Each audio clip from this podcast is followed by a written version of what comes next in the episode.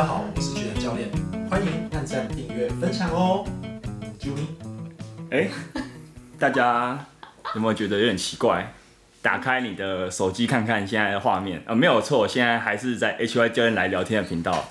哎，我是 HY 教练，我是拉拉。今天我们又出外景了。那个，今天我们这次的通告发给了，也是我同事，他是我们怪兽训练中心的那个红牌啊，红牌教练，红牌教练，红牌教练，巨人哥，Giant，小远，我们欢迎他。耶耶！哎，对了，大家好，大家要听巨人教练的话，什么？要听 Giant Young 教练的话，要听 GY 教练的话，要记得按赞、订阅、分享我们 HY 教练的频道哦。这个梗铺那么久，你就是为了要讲名字的缩写。对对对。你知道要讲 GY 教练。好，那我们就欢迎巨人教练。大家好。呃，应该没有人不认识你吧？还还是会有吧。又不是说绿色大家都认识他。好，那巨人教练来自台中啊，那个那个什么消波块的故乡。我是来自中二选区的巨人教练。他最近。不是最近，好，我们先请他自我介绍一下好了。最近的一些有没有什么兴趣啊，或是说你过去的一些做过什么，是什么选手出身的这样子？OK，嗯，我是巨人教练，然后我曾经跟 HY 教练在同一个研究所，啊、然后研究所，我们其实是没有碰面的啦，就是我我在他先大概两年吧。那所以他其实他只能看到那个就是研究所就是实验室外面的那个照片。嗯。OK，那我们没有在同一个实验室出现过，但是我是在同一个所。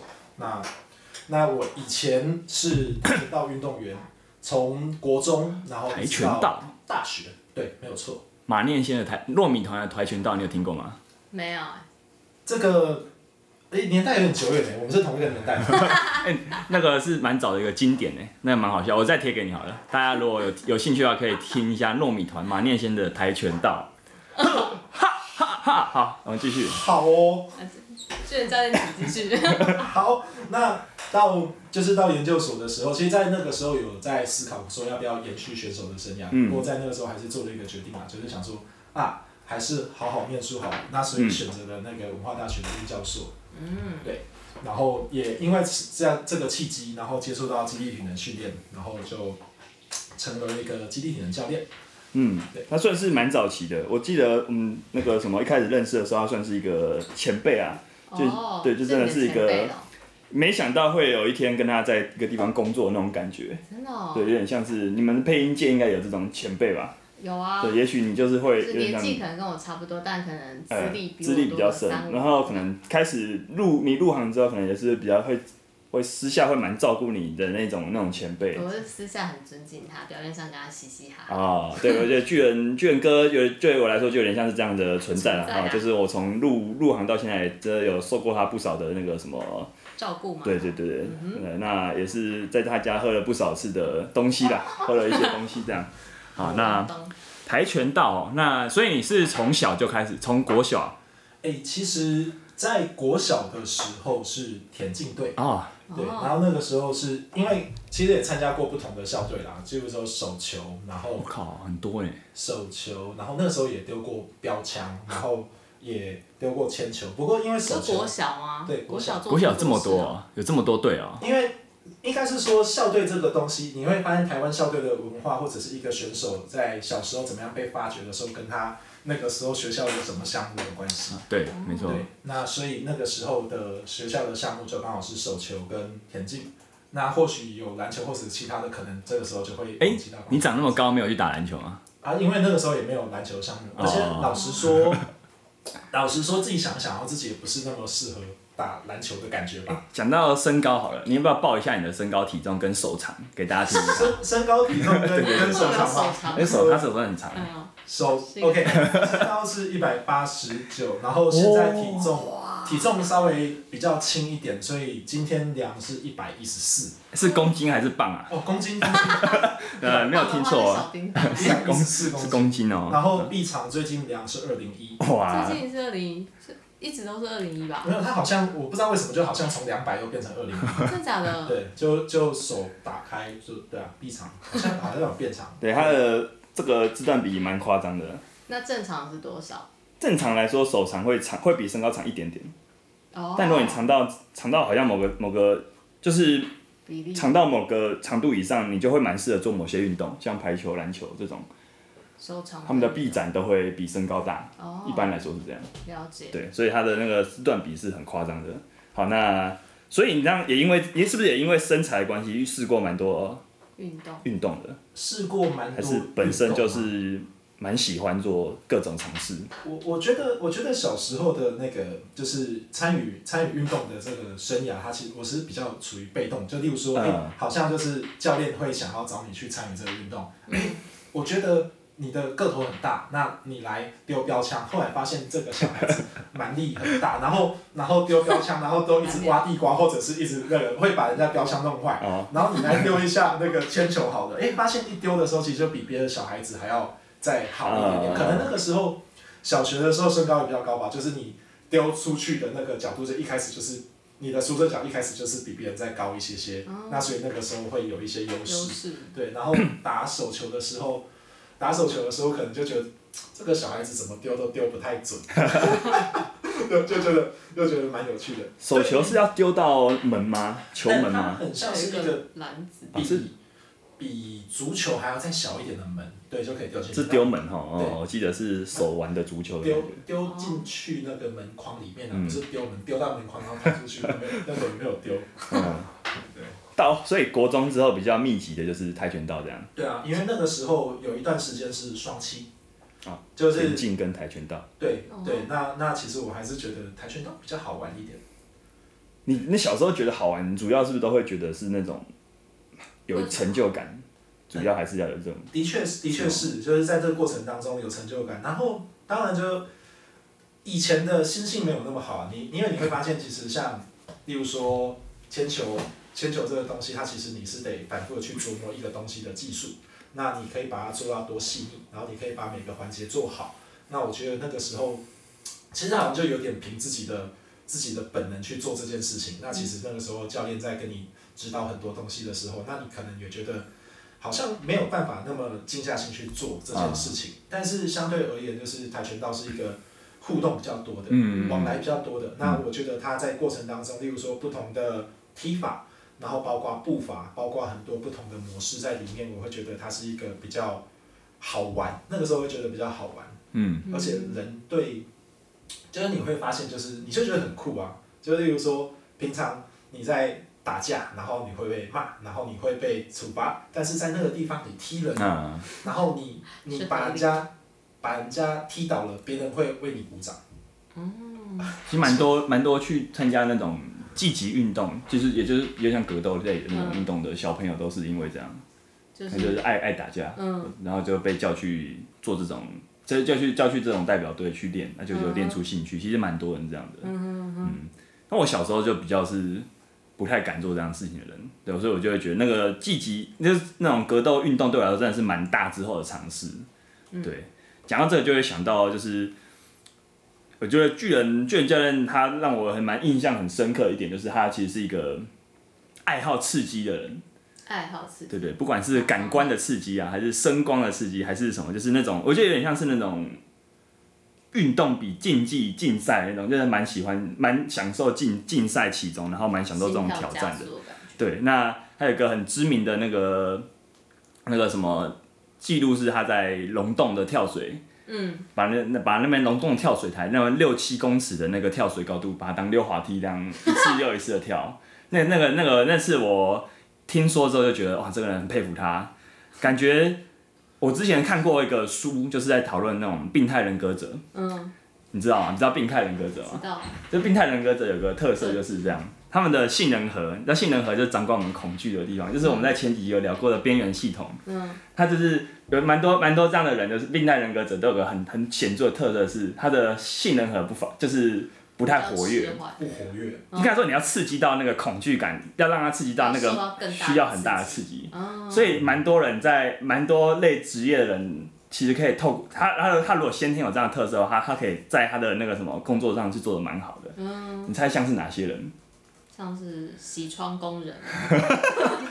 洗窗工人应该是不得已的，那那个运动员，哦，运动员，所以我觉得其实蛮顶尖运动员其实都有这种特质，是因为。老实说，我觉得在场上是一个，在运动场上是一个呃，我们尤其是你离他越远的时候，你都会觉得你自己是可以应付的，然后好像就那样而已。嗯、但是实际上越来越接近的时候，有像我就非常多这种经验是，那个心跳加速的程度是你还没开始比赛前就就会觉得有点状况会有点被影响的那种，哦、就你心跳会加速到那种程度，然后会开始那个心里面的那个都要有点有点混乱。嗯。对，所以这个状态是持续很久。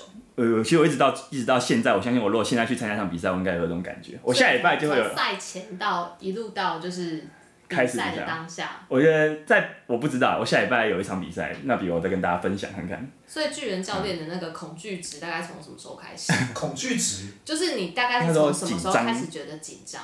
在比赛的当下，那是什么东西？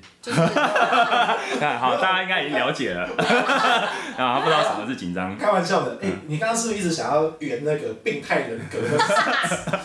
花了好久的时间想要把它圆回来。哎，对对对，你就是贴了一个病。可我觉得那很好玩，就是说他真的是他，我们应该是说那样的书籍其实告诉我们一件，就是说我们要怎么样和这样的特质去学习。因为对我来说，对我来说，我觉得我我就觉得哇，原来就是。我自己看到的是，我自己在过去的那种很容易在比赛中失常的经验，我可以去大概了解。哦，原来它好像是有点先天的东西，但它好像又是一个可以后天再训练的东西。那那我就看到原来有，就是为什么会有一类人，就我会以前会觉得说，这些人为什么都，因为对我来说是不同世界的，我想说为什么他们都不会紧张，然后我就会觉得有点会觉得匪夷所思。那后来会觉得，哇，原来有些人就先天他会相对享受挑战，然后当他成功的次数一旦的给他。更多的累积之后，他那个雪球越滚越大，他就会变成一个他比较可以去控制那个情绪，呃，就算紧张，他也可以知道怎么样去控制那样情绪的人。嗯、所以我会觉得说，看到这样的这样的病态人，虽然他是病态人，讲病态人格好像在讲一种罪犯、嗯、犯罪心理学的东西，可是我会想到的其实是一个我们怎么样利用这种特质去去做出一些我们平常可能会有点害怕、会有点紧张的事情，尤其就像竞赛。嗯，对，那所以我觉得在这，其实在这个这一题，我们今天在后面的主题会聊到他这几年比建立比赛的经验，他常常跟我分享，呃，他去比赛的一些心境的调整，对我来说就会觉得，我觉得就是一个蛮好的一个分享这样子。那所以你最近一次感觉到害怕什么时候？感觉到害怕？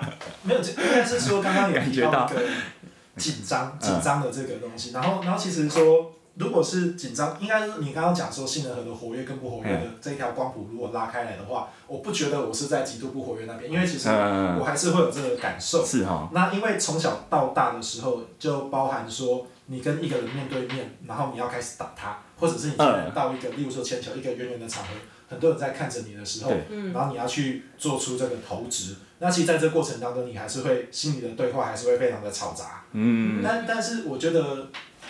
以前以前的想法就是这样子，其实一直到大学的时候都会有一种，好，我克服了，我不管了，我就放手一搏。嗯、可是后来也后来在在往后走的时候，我觉得即便是放手一搏，还是一个不是那么成熟的做法。嗯，你应该可以在里面把很多的环节都掌控得更好。那那所以就是说，哎、欸，好，我开始静下来，我除了我在这个时候我猛力强攻之外。那我是不是可以有其他的环节可以做得更好？例如说在，在在例如说在跆拳道，其实我是到我的大学几乎是已经是最后一场比赛的时候，嗯、我终于在那个时候知道一件事情是，除了奋力一搏之外，你还可以做更多的事情。嗯、那例如说，哎、欸，我开始去观察对手，你现在要做什么东西？然后我这个时候脑袋里面开始有策略，那不见得是。很复杂的策略，我就简单的就是说，诶，他这个时候过来，那我要做什么动作去应对他？好，他做什么反应，我要应对他，或者是他今天就是做这个动作，我觉得我是可以闪躲掉，然后再继续压迫他的这种的这种方式，开始在脑袋里面去形成一个一个模式，嗯应对的模式。那我觉得这个东西对往后就例如说到教练的工作，或者是到面对很多不同的事情的时候，我觉得他是。给我一个蛮大的帮助的，就是说我的声音内内心的声音十分嘈杂的时候，那我会告诉自己，就是说，哎，那我们先稍微想一下，有很多的环节是我不能掌控，但是我可以掌控的环节有多少？嗯、那我可以掌控的环节，我现在可以做到多少？其实，其实好像这就是竞赛给一个人可以带来的很多的很多的东西。对。如果我觉得最主要就是为什么会紧张，我自己到后来去分析，因为刚讲那个注意自己可以控制的事情这点，真的是我到后来去从书上看到之后，再我再回推自己的经验，发现说，我其实会常常在那当下去想很多我不能控制的东西，比如说，呃，如果输了怎么办？就是这是一件还没发生的事情，或者说，呃，其他我如果表现不好，会不会被人家怎么看？就是我发现有时候我会觉得，我以前在过去的经验里面，我好像这个东西放的很大。一旦你在比赛心境下，你的那个对话是嘈杂的，就是你有很多比赛相关之外的资讯在里面的时候，其实就。你就不太能再做出一个正常的动作水准了。嗯，就我觉得就是不管是在比赛或是任何时候，像如果今天是一场，我觉得以如果里面不是一个运动员好，你今天是一个一般上班族，你需要有那种有时候那种报告，嗯，报告给主管看，那种时候也会紧张吧？或是像你你的你有时候有接到比较大案子的时候，或是你跟比较主要的重要的一些前辈合作的时候，可能也会有这种紧张的经验。其实也是一样，就是我们应该缩小到那个。你先把动那个什么，对，然后拆的很小很小，你可能就是看在这个很短的东，在这个很小的范围内，你可以控制的东西是什么？嗯哼，对，我觉得就是也蛮蛮呼应到刚刚讲的，就是你要可以去抓到你可以控制的东西，嗯，而不是为了那种你不可以控制的东西，或是它还没发生的东西而感到有情绪，情绪上一起来之后，那你的你平常你就为什么会失常？很多时候就是这样子，嗯，对吧？那像刚刚有提到，这也可以用到你教学上的。也会用到你教学上的经验，比如说有些时候教的课比较大班的时候，是或是呃群体对，就是一些团体比较特别的时候，像做讲座，对讲座的时候，对也会有这样经验。我们就呼应这个来来讲一下，就是巨人教有个特色，就是他教育经验非常丰富，嗯，这是特色哦，就是他他从老年长辈到各层级运动员，到甚至他的学生里面有很多是这行业的教练，嗯，酷吧？酷。对，那他然后还有一个，我觉得他觉得他很厉害的地方是啊，他都他都不太需要，他都不太休息的，他一个礼拜的工时远远超过我们，每次看到都觉得哇，好厉害啊，这个感觉，对吧？那对，这是我觉得，因为因为我觉得我自己会想说，为什么会有这种感觉，是因为其实当你当你很享受那个当下，比如说教课当下的时候，其实那种感觉会让你相对来说可能你可以。度过去的，你不会觉得那么那么的累，对，那所以说我们再来就会想要分享一下在教学现场的一些经验，然后最后最后再在后面的题目再聊聊看运动场上的东西。在教学上哈，我觉得可以先来聊聊看，刚好提到老年人跟运动员，其实这两者是一个很冲，有点是一个蛮两极的群体。对，就活动能力上来说，我们会觉得运动员是最。极限挑战极限的一一群人，嗯，但就老年人来说，好了，我们上一集哈，HY 教练的上一集 Podcast 二十集，大家不知道听了没？还没听，赶快去听。二十集有提到就是老年人、中老年人的训练，为什么我们这几年在讲这件事情？它到底只是被炒作起来，还是它真的有它的重要性？跟我们要怎么练？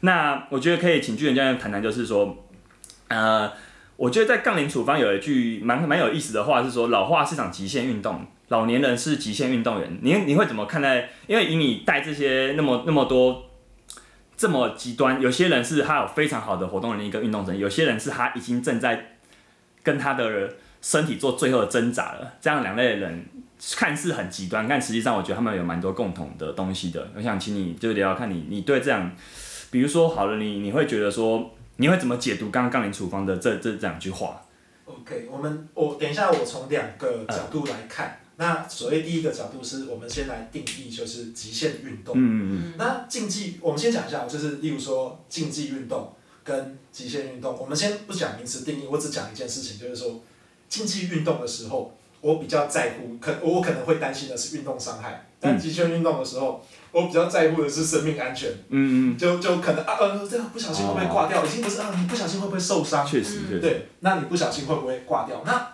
老年人在这个过程当中，应该是说，其实老化的过程当中，它是一个极极限运动的意思，就是说，其实我可能会因为一些事件而把自己曝身在有生命危险的情境。那例如说跌倒，嗯嗯，对，那例如说我可能也也也有一些是忽然就进入一个呃，例如说这个时候太疲劳了，然后太疲劳了而引发一些后续的结果，嗯，对。那所以我觉得，在如果是说它是极限运动的话，那我们先定一下什么是极限运动。那我们最直觉的做法就是，哇，我是觉得我是害怕受伤，还是我会害怕生命安全？老化的过程当中，越老化的过程当中，你会觉得，哎，它好像是越来越靠近极限运动的那一边。对，然后再回到就是说，哎，运动员的训练，然后包括也不要省也不要讲说运动员，就是例如说呃大众的训练，然后到老人的训练，其实他们都有一个共同点，就是我们找到他的起点，那我们找到他的就是例如说比较不足的地方，那或者是说，哎，我就是找到一个合适的起点开始去锻炼他。那即便是你遇到了，你遇到了运动员，运动员也有可能是一个训练有素，就是我的运动技能训练有素，但是我的身体素质有时候我们会遇到，就是身体素质可能还比有练的一般大众还要不好。真的，真的。对，那其实在这个过程当中，运动员的训练，我们当然就希望说他在运动场上的时候，我们加强他的素质，除了提高表现之外，其实我们首先有一个目标是。我希望带着他离开运动伤害。嗯，我们先先以保护他的角度来看这件事情，那你就会发现，哎，其实我今天在讲的这件事情，这个立场，那套用到大众训练，那套用到就是银发族训练，他们是相通的。那不过最大的差异就在于说，嗯，就来讲，先再回到一般大众跟运动员的差别，就在，哎，我可能。有一些，例如运动员，我有一些 overuse 的问题，就是我某些肌群被过度使用，或者是某个动作模式之下被过度使用，那这个时候我们要保护它。那一般族群可能我的生活形态，那可能我在太固定的动作形态、太固定的做事这种固定的姿势，那我们在我们的训练里面，我们试着去制衡它。嗯。对，我们在里面取得一个平衡。那例如说是高龄者的话，他可能有一些顾忌，他可能有一些东西。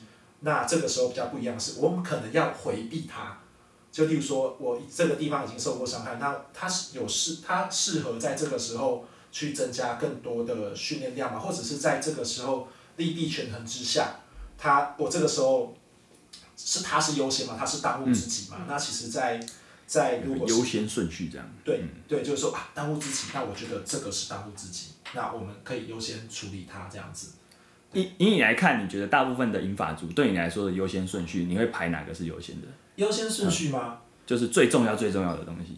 最重要最重要的东西是它要能够有一个承重负重的能力。负重的东西是最重要最重要的东西。神经、肌肉、骨骼系统对压力的依存度非常的高。那其实在这过程当中，你说你要怎么样去增加它的活动量？老实说，在即便是现场的经验，或者是你看着别人的经验，或者是你身边周遭发生的事情，其实我觉得好像，即便是增加活动量都还不太够。那我说，即便会有效，即便会有效，那其实这就是，那就是银发族的初学者效应。嗯，其实它的它的边际递减效应会比你想象中的还要快，就哎、欸，马上几乎就已经不见了。但是哦，在初学的经验里面，会让你在后面的路误判，就是。我觉得哦，这样子我有效，我觉得更有精神了。但是它会持续有效吗？它会有效多久？嗯、那可是我们就会发现，提升活动量的确有。我从静态，然后到增加我的活动量，然后到就是它要持续成长吗？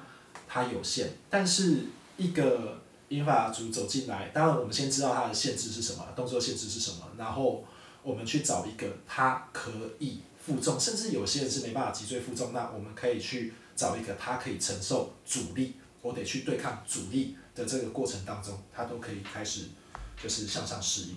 如果我说像你刚刚说他脊椎没办法负重的话，那你通常会怎么样让他增加他的阻力？比如说，大、oh, okay. 大概大概来说，可以从哪哪些哪些其他地方去增加用力的，就是只要让他有在用力的感的动作出来就好了.然后避开主脊椎上的重量这样。好，脊椎上的重量的话，我们先从不同的层面来讨论。就例如说，其实我们可能比较直觉想到啊，负重可能是肩上负重。背东西。对，那其实有很多人他是没办法做肩上负重。嗯，没错，肩膀。那肩膀，OK，肩上负重不行。那这个时候你说你要打开他的活动度还是什么？其实他就在那个姿势很久了，然后甚至有些他其实就已经。它的骨骼就是已经在那边定型了，对，定型了。那这个时候呢，我们绕开它，改成提握。啊、哦，没错。对，那改成提握的方式，它其实就可以。那所以这个时候教他使用腹内压，那我们可以用不同的方式来引导他。对，当然这教学技巧的部分，就是我们如果是用语音的方式来呈现的话，就我觉得它很局限啦。那所以欢迎报名。呃，潘潘 教练，HY 教练，HY 教练跟 HY 教练的课程哦，没错没错，啊啊，开玩笑，然后所以我们在里面找可能性啊，那所以说，哎，不行的话就提我，那如果真的在不行的时候呢，哎，老实说，我们我们其实回到训练来讲的话，你就会发现一件事情可以做了，例如说一开始是负重模式可调，嗯、那第二个重是负重。多重，嗯嗯，是重，对他而言多重是重，也可以调，又不是说今天过来，那我就拿一个拿一个固定的重量什么，哦，这是五十，这是一百，这就是今天的功课，其实是从他可承受之轻，然后开始到就是他可以成就他强壮的重，开始慢慢的往上加的这种概念，嗯，对啊，那那所以那当然我们这个时候再退一步讲，就是说，哎，那这两个东西都做不到的过程，不这的情况之下，我们可以做些什么？就例如说，我会给一个，我之前有一个个案，然后他是那个就是 HY 教练他带的最高龄的学员的太太，对，很经典的那个组合，嗯嗯嗯就是他的太太。对，他他其实他他这个案例比较比较特别，就是我们有时候会收到就是那个医疗健检的那个资料嘛，然后就是后面会开始就是做了很多测试之后，然后后面会给一个建议，就例如说可能是三行字、四行字。然后接下来说他的限制跟什么东西是什么，嗯、然后那个个案我印象很深刻的是，他的建议是一张 A4 后面再多三行。他第一次来我真的有点吓到，因为，呃，就奶奶嘛，对不对？我记得奶奶第一次来，她是她因为她已经有拄拐杖，然后她我记得刚跌倒，对，刚跌倒，然后有点那个脸部有受伤的痕迹，真的就是然后行动有点迟缓，就是因为刚跌倒，嗯，对啊，然后有拄拐杖，真的是哇，这个就是他他他要来就来上课，然后。就想想巨人教练说他的他的医疗处方就建议的运动处方有一张 A4 纸，所以可以想见的是他限制很多，嗯，然后一开始的限制非常多，嗯，你在一开始的时候，我记你记你记得你是怎么样帮他去让他去在前面一两堂课去先得到一点刺激嘛，就是重量上负重上的刺激是主要是因为也没有脊椎负重吧，应该是没有，没有脊椎负重，啊、那我觉得比较具体的感觉就是比较具体的做法就是，哎，我先让你找到。用力的感觉，负压，嗯，对，那所以那个时候就，比如说，我就拿一个瑜伽球，拿起他坐姿，其实他的第一堂课，应该说前几堂课，他有很多都是从坐姿来完成。那其实原因是因为他的那个时候的肌力，他的那个时候身体条件也没办法供给他从椅子上站起来，他从椅子上站起来是没办法，他要出，他一定要有东西搀扶。嗯。但是他长期用东西搀扶，也发现他其实上肢肌力没有没有，哎，上肢肌力是动作活动角度比较小。但是它其实上肢是有力的，力所以你在这里面找到一个可能性，就是上肢训练其实它可以做的东西比较多，嗯，所以要找寻可能性。然后接下来呢，就例如说阻力的话，就是没办法脊椎负重，那我用个弹力带绕过他的腰，坐在板凳上，前面给他一个扶手，嗯，那所以我等于说从后面拉着他，然后让他对抗这个阻力站起来，嗯，嗯。对，那这个时候他开始对用力这个东西有迫切性。那其实一开始的时候你会发现哦。他可能就在两下、三下之内就力竭了。那在这个时候，他因为对抗，然后他因为有刺激，然后他有疲劳，他有恢复，他有适应。对，然后在这个过程当中，其实你一开始会觉得，好，前四五堂课，你其实会看到是那个进步是缓慢的。但是直到有一天，在过一段时间之后。就是你会发现，嗯，这些东西都慢慢可以的。例如说，双手提握，哎，我们开始让他试着从椅子站起来，哦，开始有力喽。嗯。哦，对，到后来。对，后来可以走。后来有一次拐杖忘记带走。蛮蛮经典的，就是这样，因为他们离开的时候都要叫车啊，然后要坐电梯，就是会有点要先处理好才上去。就后来发现，哎，怎么就这样出去了？对？很好笑，很好笑哎，对吧？但是就是哇，很感动哎，那种那种感，天呐，而且我觉得我们就是一堂一堂看的人，有些时候会觉得那些那些他不会在第二堂马上表现出来。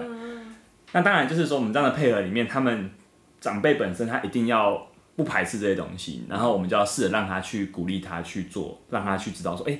他还可以做这么多东西，然后虽然有点累，但还蛮有成就感。因为、嗯、发现到大概到可能五堂十堂之后，那个会马上出来，就是他开始习惯用力之后，他发现哦，我记得奶奶很厉害，她把我们公司这边最重的壶铃都拿起来了。对啊，把最重的壶铃拿起来，左右边一颗哦。左右边一颗，是四十公斤，四十公斤，就是左右四十公斤。那我给他做的是提握式的短行程负重。嗯、那这个时候就是奶奶个子很小嘛，那我就把。我就把它垫高，然后在两个板凳上面，他就提着板凳站起来。那在这过程当中，现在一开始给他一点点辅助，那好像就是他站起来过程当中，我帮他辅助一点点，站起来之后，我的手离开，让他去提着。对，我发现奶奶握力很强，一定是常年买菜有关系。他他是对啊，他记得他是开餐厅的嘛，对，他是做开餐厅的。对对对。他们那对夫妻在硬朗，那个爷爷也是他，虽然九十岁，他那个已经接近九十岁了，但他身体真的看起来不像九十岁。嗯、然后后来甚至他硬举可以做到就接近就九十公斤的硬举，嗯、对啊，因为其是说我们从这些人、这些这些长辈身上，其实我们会自己觉得我们自己也学到很多东西，就是一个是这个经验很宝贵，因为它是可以用的。嗯、呃，我以前可能在教年纪再小一点的，或者说甚至是一些年轻人，可是他可能已经有很多。常年的知识问题，常年的工作压力的问题，嗯、那会发现说他有很多东西好像做不太到，就是以我们以前想要以以我们以前会的东西来说，好像会做不太到。那、嗯、后来我有这些经验之后，我会发现一件蛮重要的事情是，哇，原来原来八九十岁的人，我们都可以去让他去得到很基本的刺激的话，那也许我们用这个用这个框架去再把它延伸去出去，你会发现说，其实每个人他如果还能，他只要还能。还能站，甚至像像刚刚奶奶一开始是不太能站的人，她、嗯、甚至还要需要搀扶。那他他只要不是躺着的，他其实都有一定有东西可以练。嗯哼。当然当然，通我们这个还是会建议啦，就是如果你真的有些状况，还是需要医经过医疗的评估，因为我们的案例基本上都是我们的长辈们都是有评估过，他是目前是可以训练，但要很小心训练他才会来。嗯、对，我觉得从这些人身上，我们其实自己学到很多，那看到蛮多是很珍贵的那种他们的。改变，我觉得他们的个性可能从一开始很排斥，或是心理上会一直喊累，会你会感觉到他很容易一整堂都有点低迷，一直到下课才能好一点，到后面可能就自己我们他会跟我们就是讲很多，讲很多，很喜欢分享，很喜欢碎嘴，讲很多讲很多很好笑的话，就会觉得说哇，就是那种感觉，我会觉得蛮开心，就是他让他们有一种来这边其实很主，不是只是来打发时间而已，因为。有些时候就是老人、老老人、老老年人会有一些，他们就是要有一些社交活动，看，但但是很像就是只是要维持一个基本的社交需求。可是来这，我觉得我会觉得说来这做这种肌力训练，他除了维持这个社交需求之外，他还可以得到更多的是，哦，他他其实他可能不知道自己做了一件蛮伟大的事情，嗯、是他在挑战他人的生命中不可逆转的衰老。嗯，因为我讲的很伟大，真的吗？你有感觉吗？有啊，有好有好。听完。我觉得我觉得这还蛮重要的一件事情，就是例如说经历很多长者的训练，那那我觉得人的心态，就是对自己人生的态度，其实也会转变。就例如说，以奶奶或者是我的其他的学员的案例，他们其实会觉得有一种，我们我我觉得我们对老老化是一个逆来顺受，就是说啊，老化都会发生，人终究会死。啊，我们终究就是会越来越衰弱，我不就人生不就是这个样子吗？嗯、那那个时候，其实我记得奶奶印象比较深刻，就是她就是这样，尤其是她刚来的时候，例如说我们不是她就跌倒嘛，嗯、然后其实她跌倒的时候，她还有骨裂。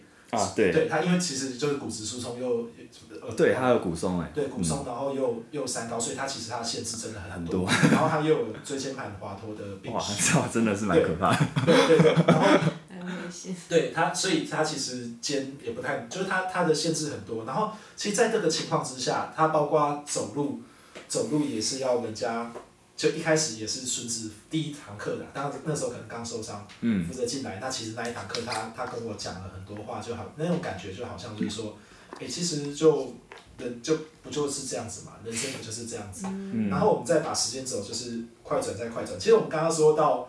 就是到，例如说要用弹力带拉着，然后到搀扶的起来，然后到提那个提壶铃，其实那那中间是经历了很多的，很长，哦、很，很长啦。嗯、那那只是我们就是快转到那一刻，嗯、那我们也要把它快转到后面。他其实他开始跟你聊的是，哎、欸，他想要去旅行。他他以前他的他的儿女都会带他出国，带他哪里？嗯、那他那个时候早早期的时候说，哇，还好到头他都有去过了，因为他 他觉得他之后很难再去了，嗯、对。然后后来有一次，他不是炫耀，就是哎，不是那个女儿带他们去台台南，对，去玩。然后他说他走了好多路，嗯，对，蛮感动的。对，他走了很多路，然后印象很，就是他开始会讲说，他接下来还他想还想要去哪里？嗯，对，因为因为他以前有去过什么地方，然后他印象很深刻，他很喜欢跟你讲说他去哪边旅行，他以前做过什么。很喜欢讲去中国爬什么山。对对对对，没有错。